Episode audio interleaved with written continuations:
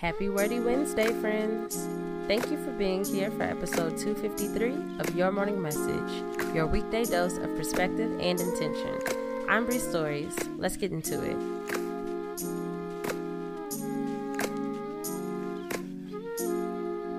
Message number one If it doesn't work, don't force it. Let things tell you what they're trying to. Sometimes, something not working out doesn't mean push harder, it just means move on. There is value in hard work, of course, but that's not the same as force. Know the difference and save yourself the strain.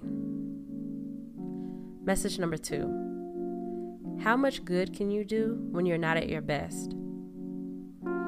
The first priority before giving any thought to any tasks or any to dos should be filling your own cup.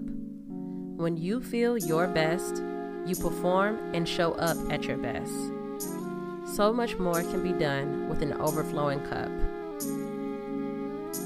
Message number three attach a why to everything you do. Do you ever consider why your habits are necessary? What they bring to you? If they're actually beneficial, think about it and don't overthink it. Your why doesn't have to be profound, it just has to be beneficial to you and your highest good.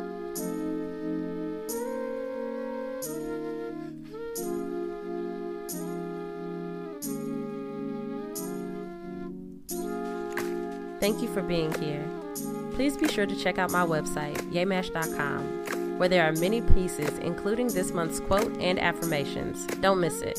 Thank you. See you tomorrow.